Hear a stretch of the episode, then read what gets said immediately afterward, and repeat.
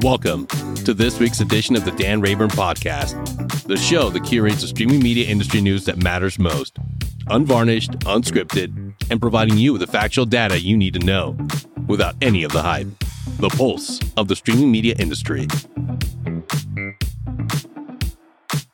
Welcome to the Dan Rayburn Podcast. I am Dan Rayburn, and joining me today, I am having a special guest on the podcast for a new podcast series that I am rolling out called Executive Interviews.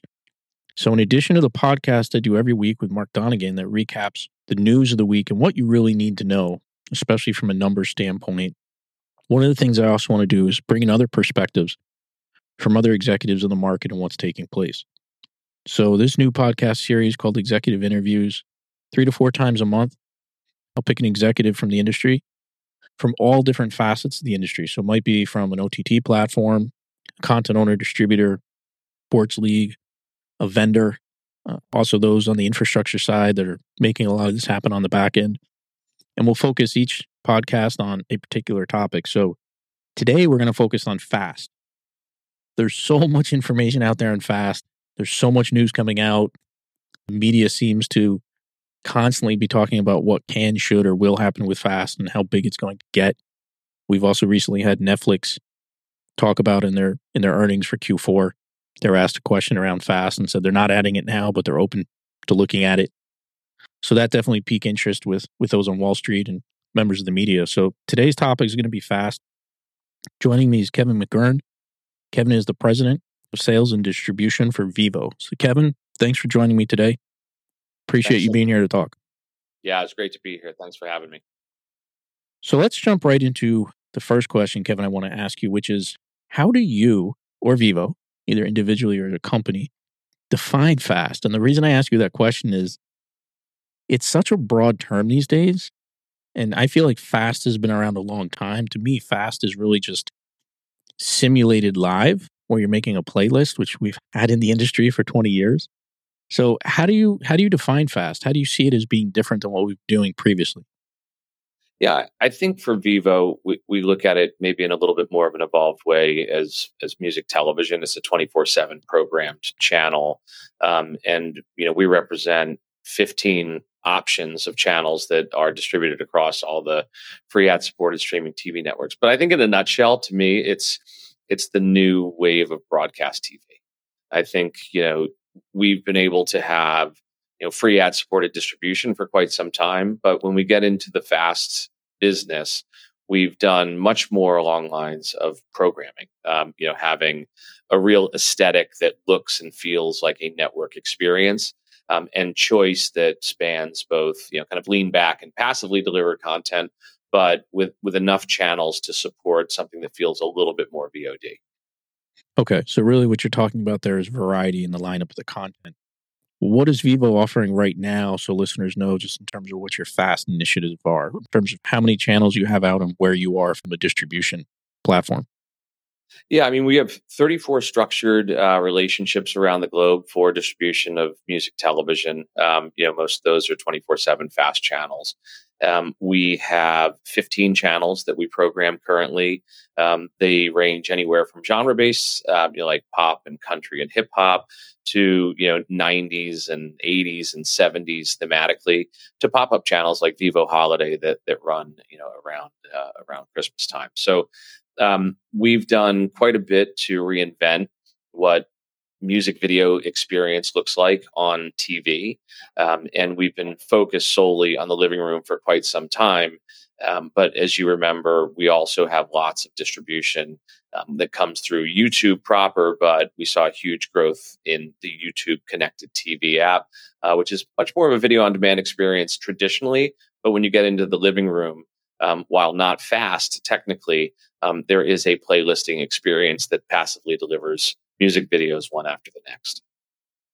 So I think Vevo has a pretty unique FAST offering here simply because of the genre of your content. You're not trying to be everything to everybody. So if we think about the Roku channel and some of the other services out there with FAST, they're, they're doing news, sports, pretty much everything you can possibly think of. So when it comes to the content you're offering, at some point, are we just offering too many options for consumers where we're overwhelming them? And the reason I ask that is I recently posted up on LinkedIn, and I just said, with, with so many FAST channels, is it too much choice for com- consumers? And what was fascinating was just in, in a couple days, it got over thirty thousand views and sixty-one people left comments. Everybody wanted to debate or argue, fortunately nicely, uh, what they thought FAST should be. And a lot of people talked about either the monetization options or how A I and machine learning really has to help build channels for people on the fly. But for what you're doing, it's pretty unique. What you're seeing in the market overall, at what point is it just too many options for consumers? Yeah, I think we come at it a little bit differently, as you suggest. Um, one being part of the music business, um, and as it intersects with the media business, we have a genre of content, you know, that's kind of holistically represented by Vevo. Um, when it comes to too much choice, I mean, I, I come from, you know, kind of the Hulu aggregator school of thought where, where many of us um, kind of first learned about T V disruption, but there's no such thing as too much choice. Um, and, you know, I truly believe that the customer will find, you know, the thing that they want to watch and watch when they want to watch it.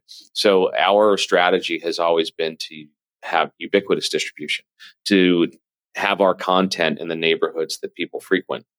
And that will give us the best opportunity to show them what they want when they want it. And you know, the thing that I would say that's unique to us, as you mentioned, is that the music catalogs that we represent are so vast, and the, you know, kind of the choice and the taste of each individual viewer is so unique, is so niche, that you have to represent a huge body of content.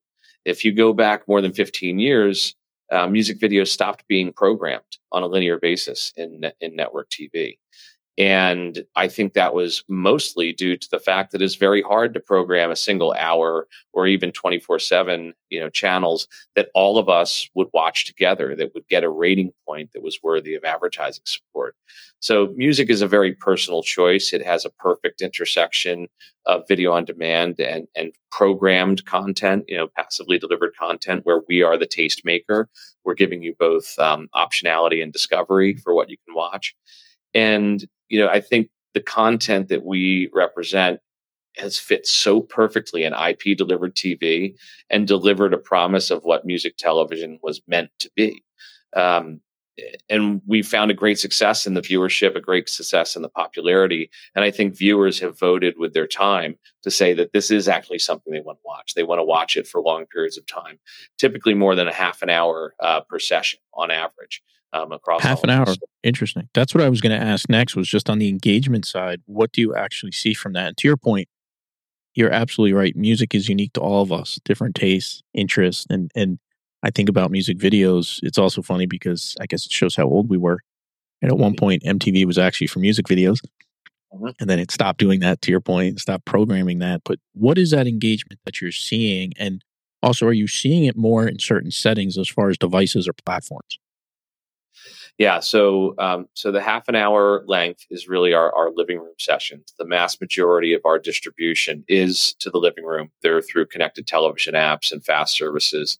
Um, we're seeing a co-viewing factor that ranges anywhere from one point six to over two, um, which is the number of people that are watching at a, you know, at a given time in the room.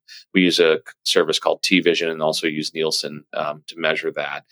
And, you know, it's very much a, it's very much a linear broadcast type experience. Um, we do a fair amount to cross promote our content from one channel to the next. So, you know, it, we, if you think about the recommendation engines that, you know, these major S V O D services represent, they have a chance to change your viewing experience or to have you watch something different. Call it at minimum every thirty minutes. We have that same opportunity or that risk to have someone change their viewing experience every four minutes on average. So to get that watch time up above a half an hour, we have to be really good about what we program, about what you watch and what you're going to watch next. And, you know, the the depth of our catalog allows us to do that. And I think the popularity of the artists that are making music videos today and the quality with which they're making music videos is representative of that length of tune, you know, that that more than thirty minutes on average. So Um, we're very pleased with that. You know, I wouldn't say that going into it, we were expecting um, to have that good of an experience and that much, you know, that much viewership over that period of time. But when you sit back and think about it, and you think about how we grew up on on music television, and you know the lengths of which we would stare into the screen and, and wait for our favorites to come up. Um, it does make sense to me, uh, and, and we're we're really pleased with the progress that we've made, and and there's a lot more growth to come. I mean, we're not we are not distributed on every single service that's out there. We're still business developing and and launching new services, um, including you know in, in the in the month of December we launched on Hulu and launched on Freevee uh, for Amazon. So those were two big you know new services that are more in the virtual M V P D and Fast lane, but. Um, You know, the, that's the same type of experience that we're syndicating um, to all of our endpoints. And in fact, an interesting uh, tidbit is that when we saw the uptick and the, the stickiness of our channel lineup, our V O D apps um, used to be, you know, simply carousels and search engine uh, toolbars, so you could find exactly what you wanted. Um, we changed that. So actually, now when you enter our V O D apps, you're presented with an E P G. Because it's such a better experience and it increases your watch time by so much, having just linear program channels presented to you first, um, that we, and we learned that from the FAST world. Um, and we actually applied it when many others would not think that that was a great idea. We applied it to the V O D world. Now you go one step below and there's all the optionality that you want for search and discovery and recommendation. But um, the f- first thing we want to present people is a lean back experience to watch a channel. Yeah, that's interesting what you've learned just from consumer behaviors, because you are still, still somewhat fairly new to this. So talking about that, just sort of what you're learning from investing in FAST the way you are, what are the monetizations out there, the options for monetization that you think will actually take hold? Because we hear so much about FAST, but no company I've ever seen has ever publicly d- disclosed any sort of revenue from FAST. I'm not asking you that question. I know you can't either. But what just some of the trends you're seeing where for all the channels of FAST out there, it costs you money to produce this. It costs you money to distribute it. So can companies actually show profit from their FAST, right? I don't know what the margins are or how they look at that, but is it something that can be sustainable and profitable going forward? You know, what's interesting is the barrier to entry for linear T V, um, you know, was so high. With traditional cable models, and that barrier to entry has come way down. That's why you see lots of different types of content, maybe even digital-first content being programmed on a twenty-four seven basis. So I think there is some efficiency to be derived from that, um, you know, and, and just the recognition that there's content out there that never saw the light of day on more traditional television that you're seeing on FAST networks today. Um, that said, you know, I think Vevo is a different proposition. Um, We we absolutely have a healthy business running on FAST. Um, it's it's by far our largest growth business. It's in the highest demand with advertisers. Our sell through rate is extremely high. Typically sold out. Um, you know, certainly towards the end of quarters and in the fourth quarter, completely sold out on T V.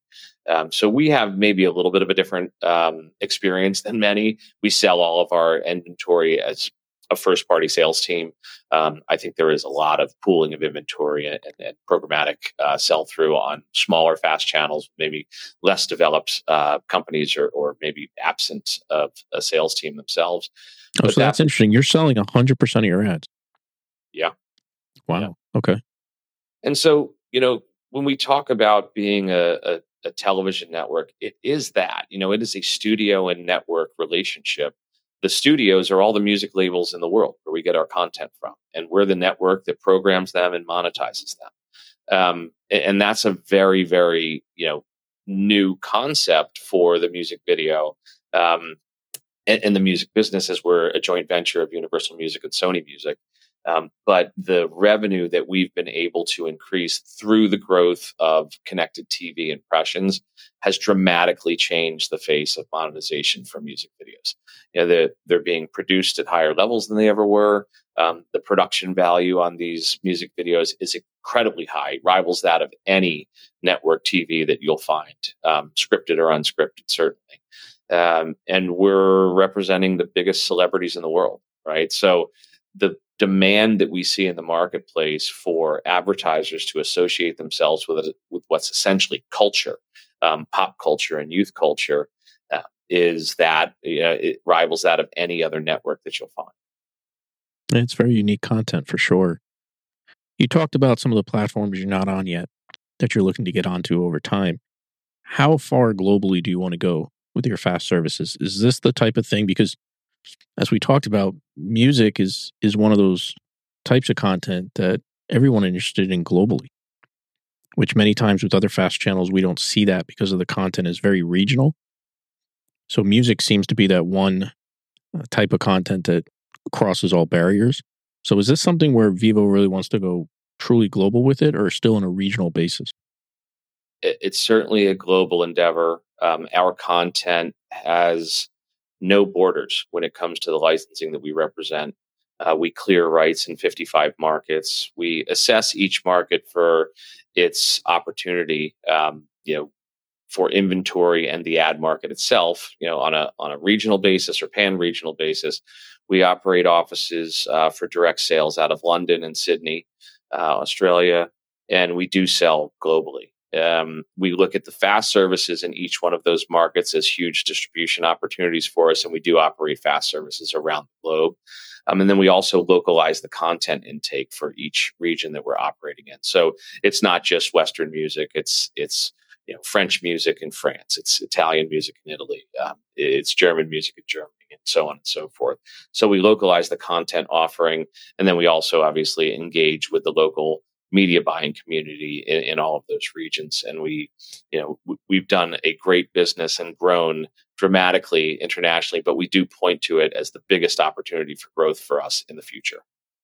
Biggest opportunity. That's interesting. So following up on what you just said there, this is a personal question to you, just of what you're seeing in the market.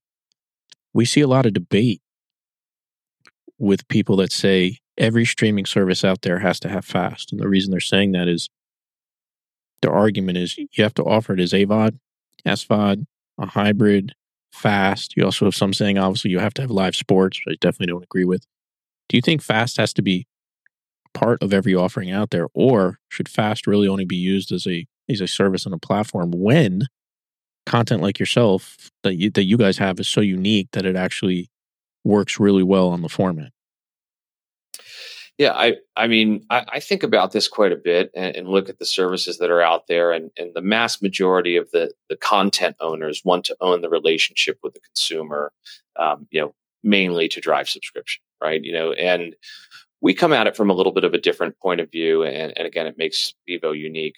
Our content has been and will continue to be free and ad supported on YouTube.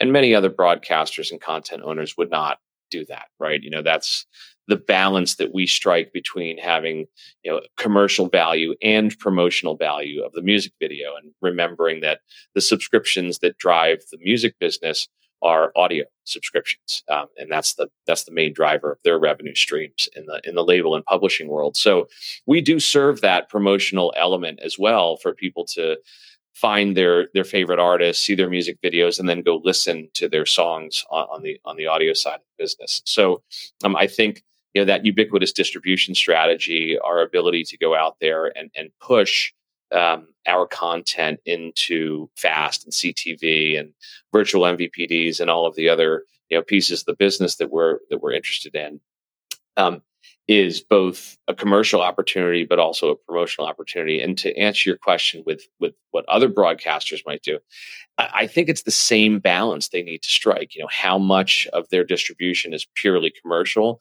and is there a promotional element for whatever service that they are trying to, you know, favor, you know, be it free or subscription based, um, and, and is that free front porch something that they find value in on both sides, the advertising supported side, as well as driving towards subscription? I would think that, you know, from a marketing standpoint, um, it's a good idea. You know, it's, it's a good idea to have your content in as many places as people spend time, um, because the incrementality of that, that time of day and that person, their set of eyeballs, I think is, is hard to ignore.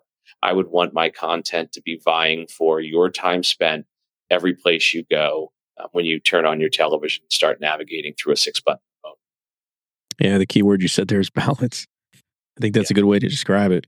Right? There has to be balance in terms of content offering and what you're offering to whom. If we think about some of the challenges others might have in FAST, I would think many of them, if I asked them, it would probably be around monetization, which I'm guessing is not really your your highest challenge from a priority standpoint. But if we're thinking about just the overall user experience, what is the biggest challenge you see there for you guys? Is it search and discoverability? Is it ease of use? And is it is it some sort of technical issue in terms of, I don't think it is, but encoding video or or playing back on certain players? You're in the living room, which is great. That's where you're saying you're seeing most of your viewing. So that that's somewhat of a standard. But what is that real challenge for you? I think our challenge has been, you know, more on the programming side to to just be really good at getting lineups of music videos that hold the viewer over long periods of time. And that's really where our experts, you know, thrive. I mean, we're from the music industry. They have, you know, very clear indications of popularity. They have great relationships with the labels, the managers, and the artists themselves. They understand when new content's going to drop. Um, and they obviously understand how our catalog performs, you know, and, and how nostalgic people's viewership can be over long periods of time, depending on the viewer. And also, we program differently to different endpoints. If you come to us and you are a virtual M V P D that is centered, you know, geographically to a different population than we might program on a national basis, we'll tailor make that content to that, you know, to that audience. And we do get that sort of feedback from a lot of our partners, where their their demographics might be slightly different from partner to partner, and we'll change the way we program, you know, as a result of that. And and some of that's just choices of channels that we put on their service, and some of it is actually the lineup inside those channels. Um, so, you know, I think it's a very bespoke way to go about your business. But to answer your question, technically, we've been doing this for a really long time. You know, th- there's a supply chain that we have, you know, professional music videos coming through the labels that have been distributed on YouTube for, well, you know, since two thousand nine. Um, so we're pretty good at the encode side. We're pretty good at, you know, kind of using I P delivered um, services to get our content out to the end user. Um, and, and we've gotten really, really good at the programming piece. And one of the biggest things that we've done recently is to just create an aesthetic, create a programming feel that has a network association around it, you know, bumpers, different types of intros, artist call outs, um, cross promotion from channel to channel to really, you know, highlight that network feel and to get people watching more for longer. Um, and those have been things that we've had to learn. You know, there's a lot of broadcasters that are out there that have been doing it for decades. But, you know, as I mentioned, the, the, the world of music television has not had that muscle flexed in quite some time. So it was kind of fun for us to maybe go, you know, to, to go back to the playbook a little bit and start to and start to really experiment with how we wanted people to experience Vevo and music videos when they turn on their television. And I will tell you, we're all super pleased with the end product. If you have a chance to go on and take a peek at some of the FAST executions that we have out there, you'll feel like you're watching music television all over again, like the kind we grew up with. Yeah, you know, I have to agree. The service, if I used, if I could think about one word to describe it, it would be polished. It's a yeah. very polished experience. To your point, it feels like you're watching a linear channel on broadcast T V. It's not, um, there's not all kinds of weird things like I see in other FAST channels that are kind of just inserted that many times seem irrelevant. It definitely feels like something you've thought about as far as what should that end user experience be. And you use the word bespoke, a word I love, because I think a lot of things in the industry when it comes to content needs to be bespoke to the user. So I don't know if this is a fair analogy, but Spotify is, is I think, incredible just in terms of how, based on all the songs I listen to, how they manage to recommend new songs to me that I actually like, which a lot of times I get recommendations from other services and it's like, wow, they're not even in the ballpark. Are you right. doing anything like that after people watch enough content to where do you think you can move to the point of where channels will be built on the fly based on what somebody watched? That's the future, for sure. I mean, I think the music business will be the first one to get it right because that genome has been established through multitudes of data over time. And, you know, the reason why, you know, the Spotifys and Apples and Amazons are so good at recommending things to you is because that data exists. You know, that those those recommendation engines have already been programmed and proven over long periods of time. And the mapping that you can imagine to take that type of genome and just apply it to a catalog, which is very similar, you know, shorter supply than every audio track in the world, but video tracks are, we have over seven hundred thousand music videos available to us. We could program to you directly. Now, there's some barriers, right? You know, not every endpoint has that kind of dynamic, you know, nature that we could program on a on a twenty-four seven basis. But I don't think it's a big leap, honestly. Uh, the technology exists, the data exists, our ability to program in the back end exists. And I say this all the time, and I, I, I talk about what I think the future of music television is. It's exactly what you just described. I think that's cool. I mean, this is all about, to me, customization as a consumer. So if it's custom and bespoke to each individual user, and if you're building that on the fly, I, I think that's amazing. We've got time for one more question. So one of the things I wanted to ask you, maybe just to wrap this up here, is how quickly can you build channels on the fly? Because you talked earlier about pop-up channels during the holidays. Maybe just explain what that is. But over time, do you build these much faster? Or if you're thinking about putting a channel up, does it take months to get there? It definitely does not take months to get there. Um, you know, while there is a fair human element to what we to what we program, there's this great opportunity for us to learn from what's already been watched. And, and some of that intelligence comes from YouTube itself, you know, looking at the relative popularity and the trajectory of music videos. Um, so we do use that data to inform how we program as humans. But then again, you know, our, our relationships with the music industry and and really just the tastemakers that sit in our offices are folks that are constantly have ideas as to what they want to put out there first. You know, we have our you know fiftieth anniversary of hip hop right now that's out there. Um, huge, you know, programmed opportunity on our hip hop channels and, and and pop channels in general. But um, these folks have been that one they've been working at for a long time just because they like it. You know, they, they've wanted to get this perfectly right to give you the craziest, awesome hip hop lineup that you could find. Um, so I think it's it, it's a balance of human and machine based learning. Um, and for us, we have so much to work with that we can do it relatively quickly. And we can do it with such a level of, you know, confidence that the the channels that we produce will be popular because the content itself is the thing that stands up. You know, these, these artists and their music and the visual representation of their music has stood the test of time. Um, so we know before, you know, before that stream goes out that people are going to watch it and they're going to like it. And I'm not saying that that applies to everyone out there. I think we're in a very unique and fortunate position um, to represent so much content that's proven so popular over a long period of time. But I will say there's elements, if you watch how we do it, um, that could be applied to other types of content as well.